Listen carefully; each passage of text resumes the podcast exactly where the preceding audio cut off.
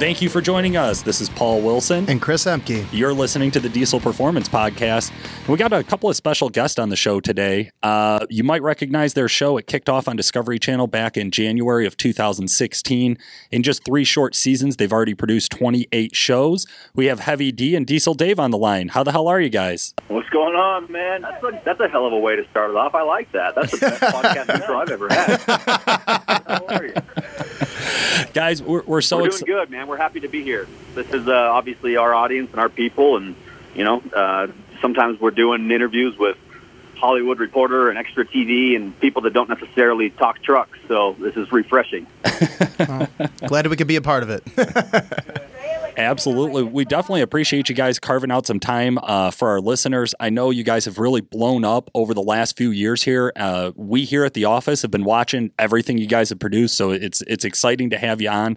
And I think our fans will love to kind of get a little bit of an inside look where there's not a bunch of cameras and a bunch of post production and things like that. Like, but you know, we we publish what we record, right? So uh, I think it'll be fun to kind of get us started. If you guys could tell us a little bit about back in just maybe your YouTube days, what was it like starting out? Like, why did you guys start producing the videos of the smokeouts and the funny videos with each others and things like that? Like, where did this all begin? You know, we began this as enthusiasts. We were just guys that obviously, um, you know, our, our core business back then was just a truck dealership, buying and selling trucks. We'd do a little bit of uh, refurbishing on them here and there. Um, but those videos that you saw in the early days, and when I say early days, I'm talking 2012 through 2013. Um, you know, that stuff where the smokeout videos, a lot of that stuff was really, it, it was not done on a company level. It was never like a, a corporate meeting, sit down, hey, let's come up with a funny video. It was, you know, Diesel Dave and I back in the shop saying, hey, it'd be hilarious if we did this prank or did that. Um, and so, you know, we, we did that stuff and it was awesome. It was good, you know, timing and, and the way that it uh, hit social media at that exact time worked out really well.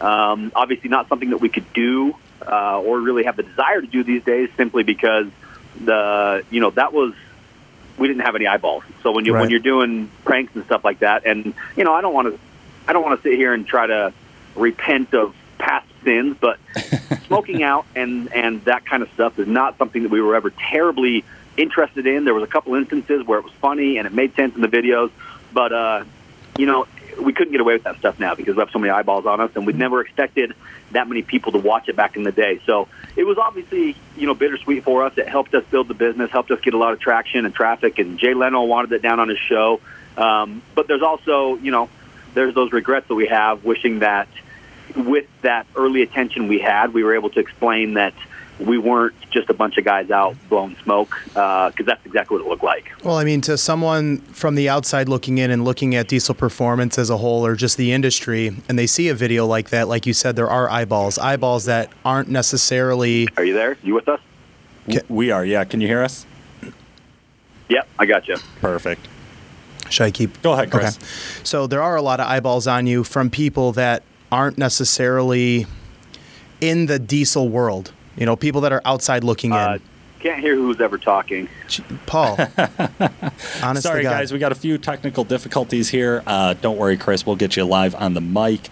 What what I think Chris is going at here is is Chris is trying to drive in on like back then when there were no no eyes, or even now when there are, the videos are still funny. I mean, they still hold up. You know, it's not like but like they weren't funny. Like you said, they had great timing. They were hilarious pranks. Diesel Dave, we caught you at the center of most of the pranks back in the day. Uh, are we to to assume that you are usually the generator of uh, uh, bad ideas or great ideas, depending on who we're asking? I mean, I have a lot of help in that category. There's a cheap troublemaker around here that's actually sitting next to me, but he instigates the best in me, I would say, and that's what where the pranks usually come from. I think the difference is Diesel Dave is really good at execution. I'm really good at taking everything way too far. um, our, our our pranks uh, have a tendency to, you know, uh, go too far sometimes. But that's what makes a good prank, I think. So Diesel Dave does a really good job. I don't think he would necessarily take take the pranks as far, far as we do sometimes if he didn't have a little, uh, you know, somebody whispering in his ear saying, "Let's let's go hard." I'd say a good example of that might have been the cab over uh, with the paintball guns. Exactly the one I'm thinking of. Very good The one where my friend walked around with a stiff neck for the next three weeks. Oh. uh, yeah, it was. I mean, that that kind of stuff was hilarious, and that was not. Like I said, back in the day, it wasn't done on a corporate level. It was just a bunch of guys having a good time, and we thought, hey, if we record this prank and it turns out funny, maybe it'll do well on YouTube, maybe it'll do well online. Um, but you, you know, anytime you go try to make a viral video, you're not going to make a viral video. It's when you least expect it that it's going to happen. so true, so true. How has that impacted like your guys' current marketing plan? Because you guys are still doing DieselSellerz, and and I want to get in, into the the truck giveaways because I think that's one of the things that's been really really cool that you guys have done. But how how does like that kind of humor or how does that really impact your current marketing plan for DieselSellerz? Like are you guys still going to be producing prank videos in the future or is that really just reserved for the show now? You know that's a good question. Um, filming a tv show takes a lot of time and attention um, and it, it, sucks up a lot of our bandwidth. So anything that we do uh, with our time we try to make sure that it crosses over all platforms including the tv show social media all that kinds of stuff. So the days of us just kind of like hanging out with with not as much to do and cranking out a, a funny prank video here and there and putting it on YouTube. Um, I don't want to say they're behind us. I just want to say that they're fewer and much further between than than they used to be. Uh, that, you know, that's what we love to do, though. The the the core group of guys here uh, and the things that we do on a daily basis. That's legitimately us. When you see us in the videos doing goofy stuff, whether the camera's rolling or not, that's just that's just us being buddies, having fun. Um, and so, yeah, you know, our marketing here at DieselSellerz has always been about real life, um, raw, organic content.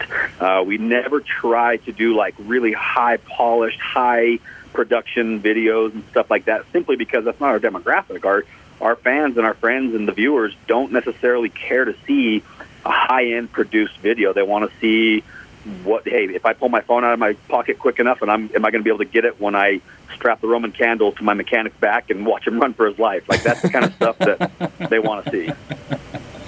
I love it. I love it. Cool man. Well let's dive into some of the trucks because uh, like i said that's obviously been a, a, big flagship for you guys is, is building these massive unique iconic trucks and then literally just giving them away. Uh, the contest and, and i think the winner videos are some of my favorite stuff that i've seen you guys produce. Uh, I was just watching one from uh, oh I think it was Mega Ram Runner, like one of the original ones there. And the guy's just freaking out when he realized that he's on the phone with Diesel Dave and uh, the Muscle. I, it just he, he lost his mind before you could even tell him he won. You know. Yeah, I mean, can you imagine that being your job? Just calling people all the time, telling them that they just won their dream truck or a stack of cash. I have the best job. it's it's like a Santa Claus. I'm just a glorified Santa Claus bringing presents to everyone. Big diesel presents. Yeah, it's pretty cool. You know, the ability to give the trucks away. But I will be very honest with you. It's it's also kind of got its ups and its downs because there's grateful winners and there's ungrateful winners. And you know, I would never identify who's who, but it's just you know, you, we've had people where you give them a brand new truck, you film with them, you shake their hand and they get a mile down the road and they send you an angry text because the truck was at three quarters tank and not full tank. Um, and, but then, but then there's also the people who are extremely grateful and you know we changed their life. And I think one of our our very in fact he was our very first winner. He's still one of my favorites. His name's uh, Ashton Barton from Sedalia, Missouri.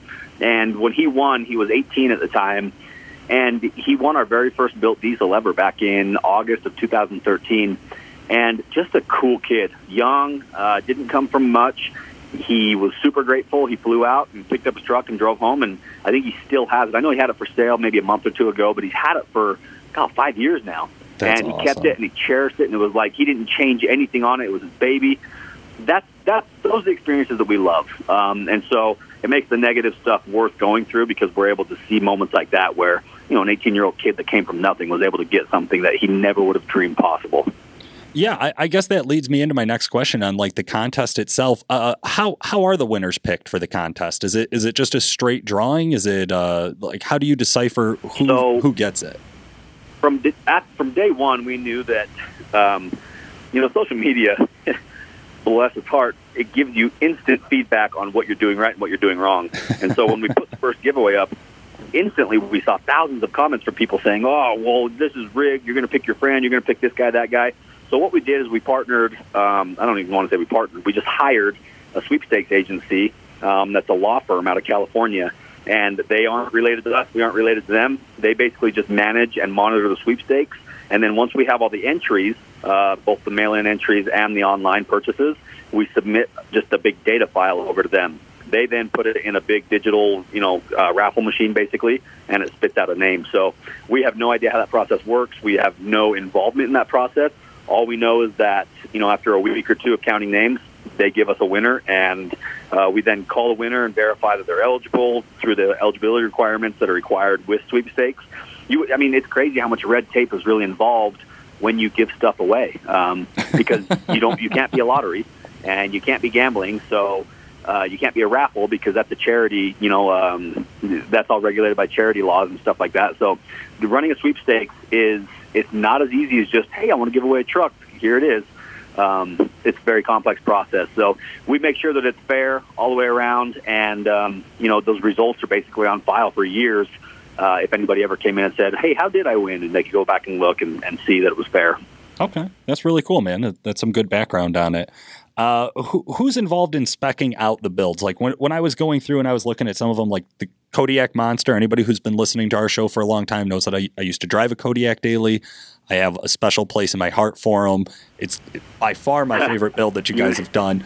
Who who sits yeah. down and, and is like leading the charge on what do we do and what don't we do to this truck? You and I are cut from the same cloth on that one, man. Because Kodiaks have a special place in my heart. Uh, they have for a long time. I've been fascinated with them, and ever since I was able to afford one back, my first one four or five years ago, um, and I did, wasn't necessarily able to afford it. I just bought it as a dealership item, which is pretty much how all of our trucks are. Brought it in, fixed it, um, you know, built it up and sold it. Uh, since then, I've probably owned a hundred Kodiaks, and I probably have five or six of them kicking around out back right now. I just, I love that that truck. It is.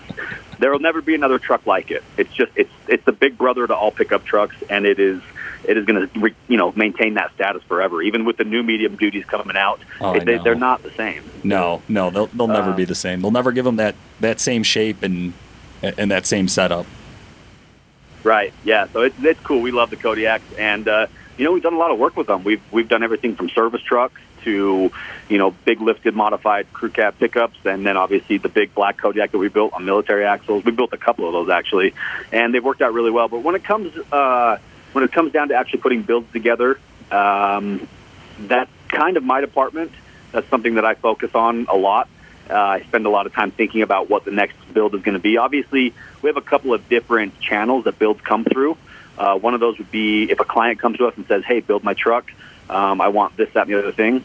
That is surprisingly a very small portion of our business, simply because building trucks for clients is a very tricky business um, it's really, uh, it, you know, when you start doing that, you're in the business of managing expectations, yeah. and you're not so much building trucks because in my head, I could build the perfect truck for a client, and he could pick it up and say, "This is not what I expected. It's not perfect. It's whatever it is."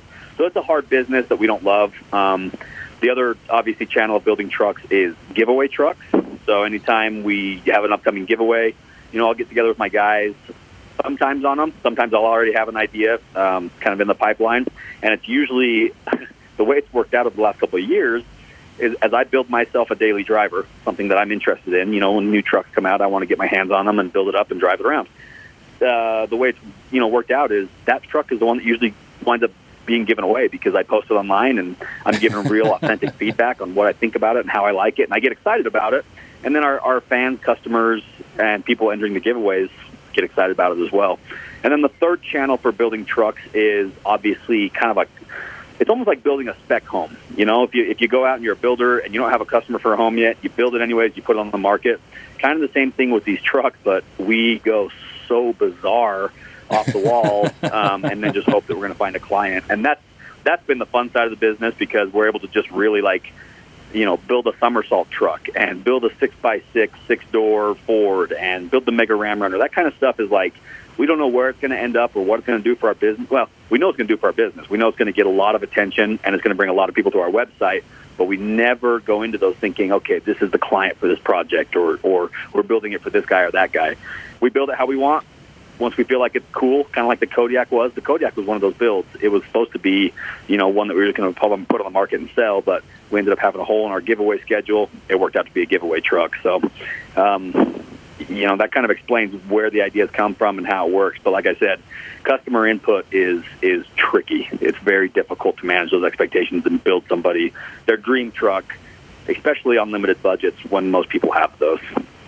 Yeah, yeah, and you guys have come up with some really unique setups. Uh, the six x six is, is clearly one of my favorites that stand out, uh, and you guys seem to have some running themes. You like to make the trucks bigger, uh, like to make them taller. But big fans of military axles, and, and, I do as I go through the forums, I, I, hear mixed feedback on the military axles on the trucks. What what is your appeal to going to the bigger axles? And you know, more doors. Uh, the military axles in 2015, 2016 I don't I don't know if there was any builds that we did that didn't have military axles. It seems like everything had a military component in it because it, that's what we were excited about at the time. That's something that we were learning about, and and once we realized how well that stuff works, I mean, we built the Mega Ram Runner for SEMA 2014, and then the following Easter we took it down to Moab and beat the crap out of it, and those military axles just went. They just kept going and going and going and we thought, all right, well, we must be onto something. And that's what kind of triggered the next few years of, of building with that stuff. Um, I'm not saying that we don't use military axles anymore because we definitely do. Uh, but when it comes to a street-worthy truck and a truck that we have to, you know, use, everything we build is purpose-built. Everything we build has to work. Um, that's why, you know, even our big six by six, uh, the Super Six, they had a gooseneck hitch that was actually functional, and the deck of that truck was like, well, five feet off the ground.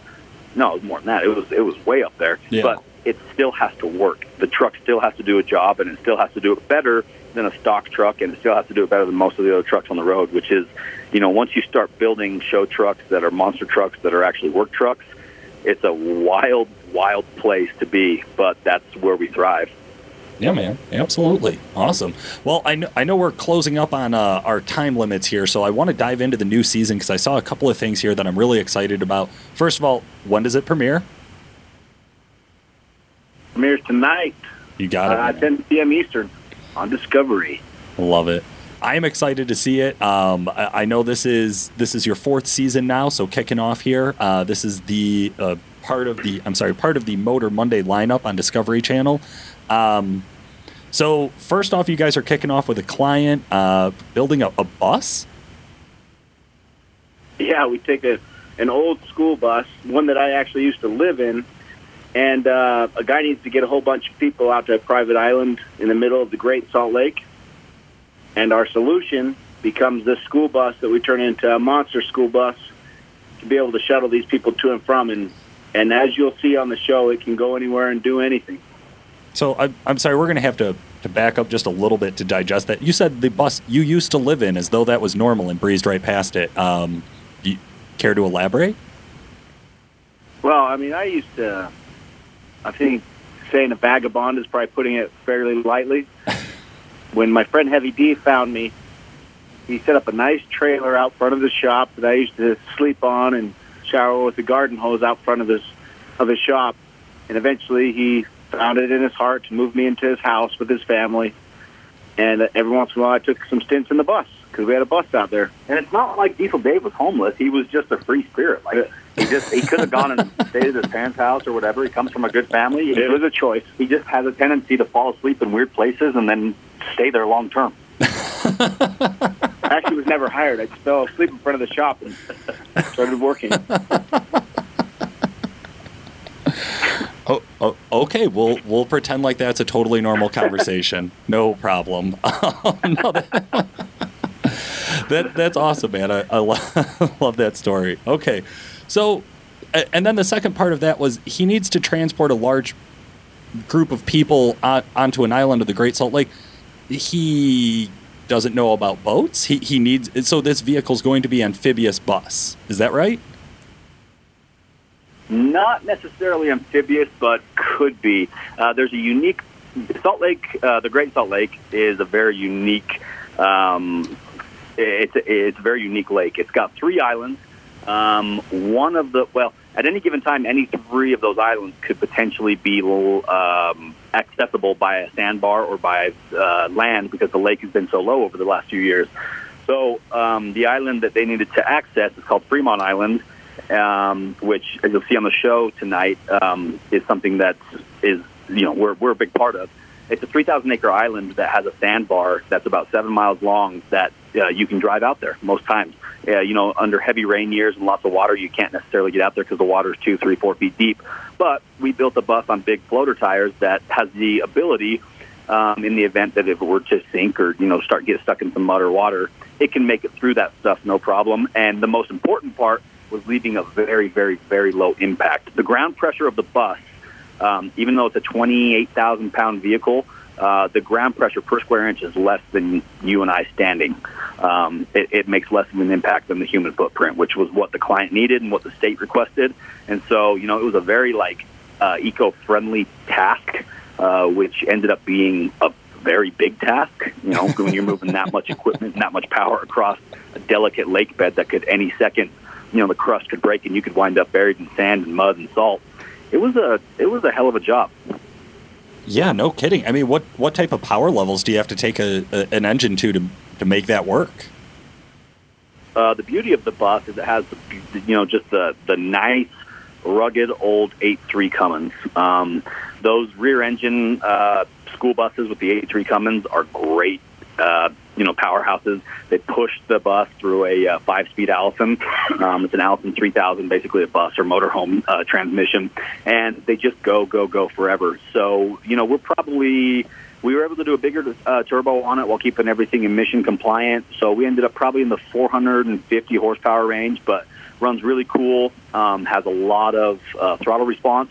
And the gearing on this bus is ridiculous. You know, it goes from the transmission through a transfer case, which drops at four to one, and then it goes through our axles, which drop at seven to one. Um, so, you know, our final gear reduction is really, really low, which obviously is a benefit for the engine and moving 28,000 pounds over 66 inch tires. Yeah. But it, honestly, you guys will see it. You probably won't see the finished product tonight because I think it rolls over to the following episode next week.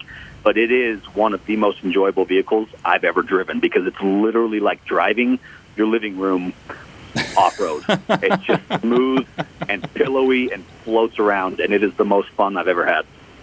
that is so cool.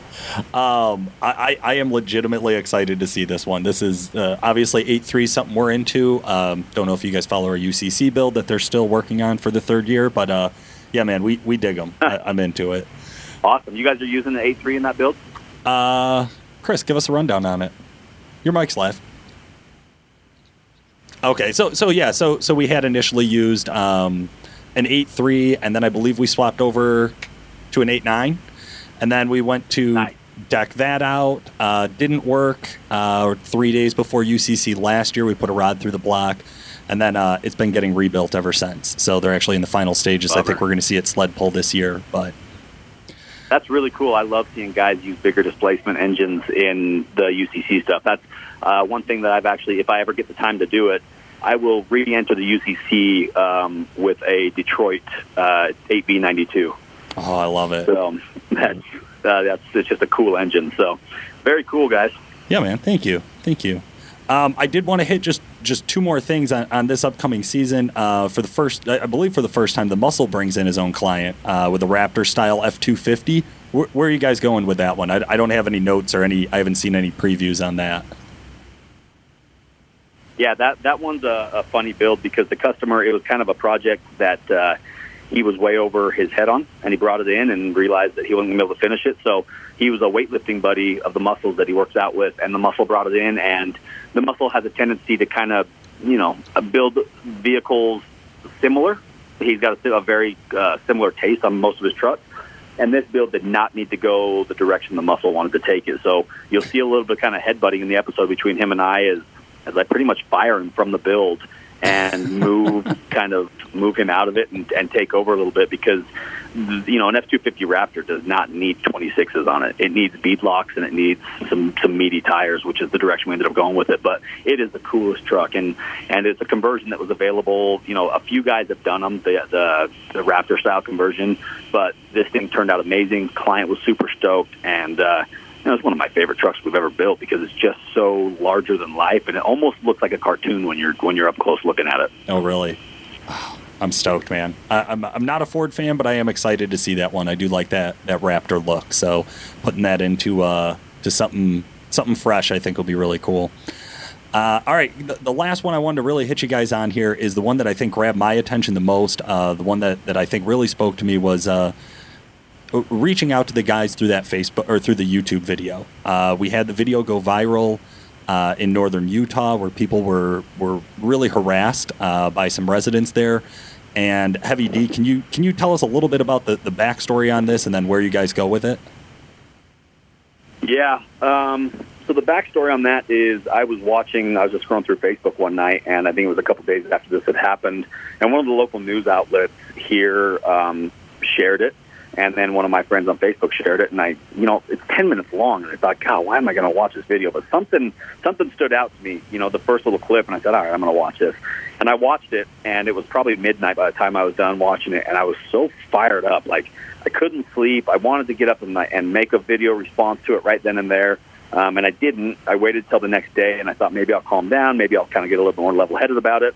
And the next day, I was still pretty pissed off um, because one thing that, that's really important to me is I've got a really strong. All of us here have a really strong relationship with um, the Hispanic people. Uh, you know, some of our first employees, some of our first mechanics.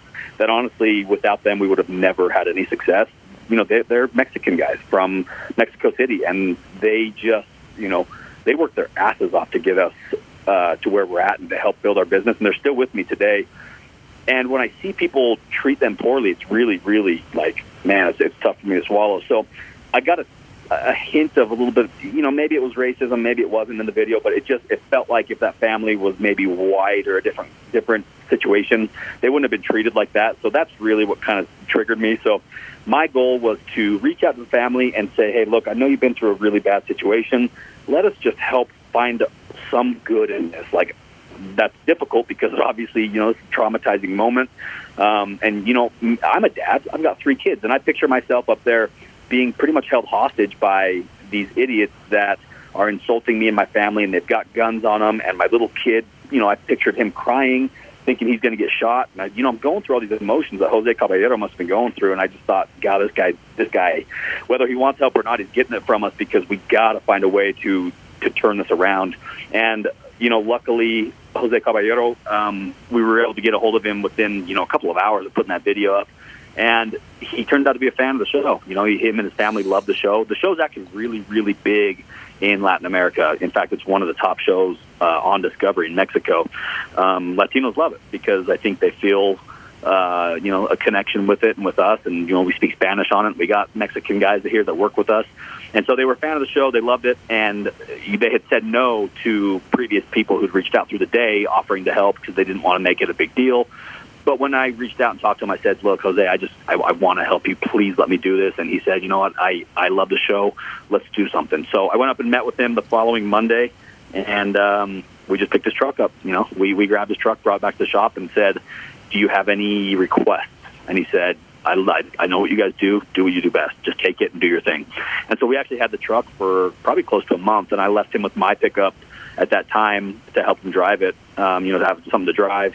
And gal, his truck turned out awesome. And as we started to build it, more and more companies from all over the world started reaching out saying, "Hey, we want a part of this." I mean, that video. If you look at some of the analytics on my YouTube or my um, my Facebook and my Instagram, you know, you're talking the impressions and the reach. Uh, it reached like 100 million people in a couple of days. Jesus. Like this really struck a nerve with a lot of people, and you know, a ton of people got on board to make the situation less traumatizing for the Caballero family. So when we got it back to him, we were able to give him a new truck. Uh, we did a full 2016 front conversion on it. So his 06, uh, best part was when we pulled it up to him to reveal it to him, yeah. he, he he was like, "That's not my truck," and you can see him like legitimately confused on camera, and he's looking around, and he's like, "Guys, it's not my truck." And we're like, "No, dude, it's your truck." so he, we roll up, and we get close enough for him to see it. He dives under it, like dives under it in the dirt, rolling around, and I'm seeing him like look at different bits and pieces, and then you see it click, like He's like, this is my truck. And he comes out, he's so baffled and confused as to how his 06 looks like a brand new truck.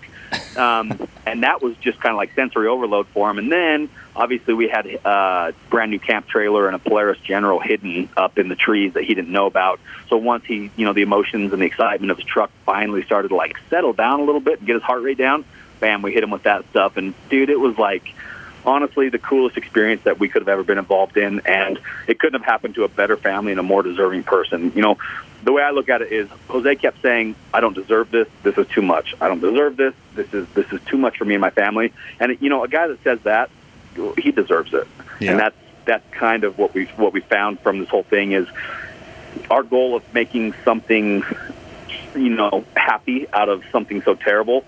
It was lofty and it was probably a little bit bold, but man, it, it, it paid off and it worked out, and everybody involved was like super touched by it. His family, our family, the whole crew here in our shop, the producers of the show, and millions of people across the world. Like it just it ended up being something really positive.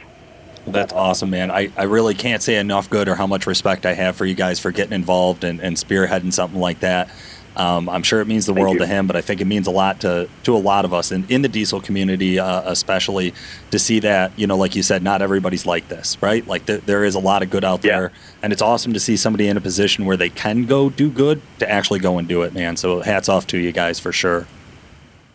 Thank you. You know, we got a lot of, we, we understand we have a lot of people watching us. We have, uh, especially the younger generation, you know, 12, 13, 14 year old kids. Our show is huge uh, in that demographic with families, with kids.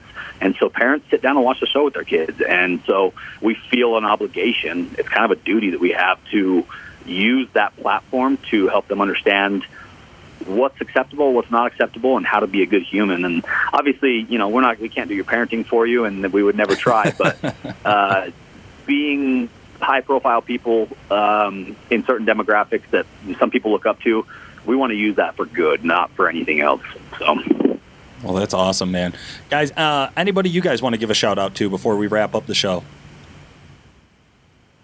Oh man, that is a long, long list. Uh, you know, our our producers are awesome. They are very patient people. Uh, the whole team here that puts together our show, like, man, you couldn't have a more oil and water combination. Like these two worlds should never blend together, but uh, they do. They work out really well. Um, obviously, we've got a bunch of amazing sponsors. We try to give them as much love on the show as possible. Everybody from you know um, injector and turbo companies to wheels and tires and suspension.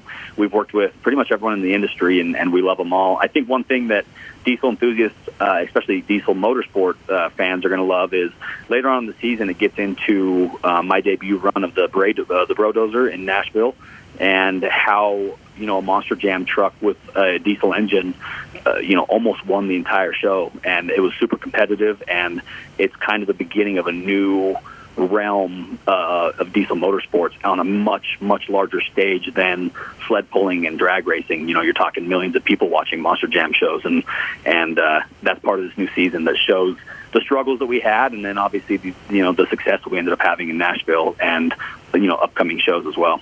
That's awesome, man. Well, we're excited for it. Uh, listeners, this has been Paul Wilson, and off mic is Chris Ehmke. Thank you so much for listening.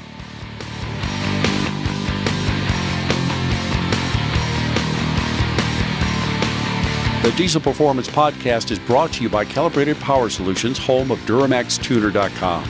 Calibrated Power develops emissions equipped calibrations for a wide variety of diesel powertrains, including Duramax, Cummins, Powerstroke, John Deere, Case, New Holland, and many more. For more information and the best customer service in the industry, check out calibratedpower.com or call 815 568 7920. That's 815 568 7920. If you'd like to contact the podcast, send us a message through Facebook or email Paul at DuramaxTuner.com or Chris at CEHMKE at DuramaxTuner.com. Hey, thanks for listening. Your feedback is appreciated. Please rate and review us on iTunes, subscribe on YouTube, like us on Facebook, and by all means, let us know if you have any ideas for a podcast. We'd love to hear from you.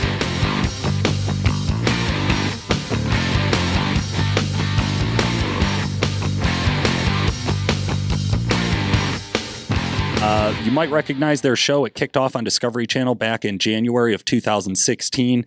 In just three short seasons, they've already produced 28 shows. We have Heavy D and Diesel Dave on the line. How the hell are you guys? What's going on, man? That's a, that's a hell of a way to start it off. I like that. That's the best podcast intro I've ever had.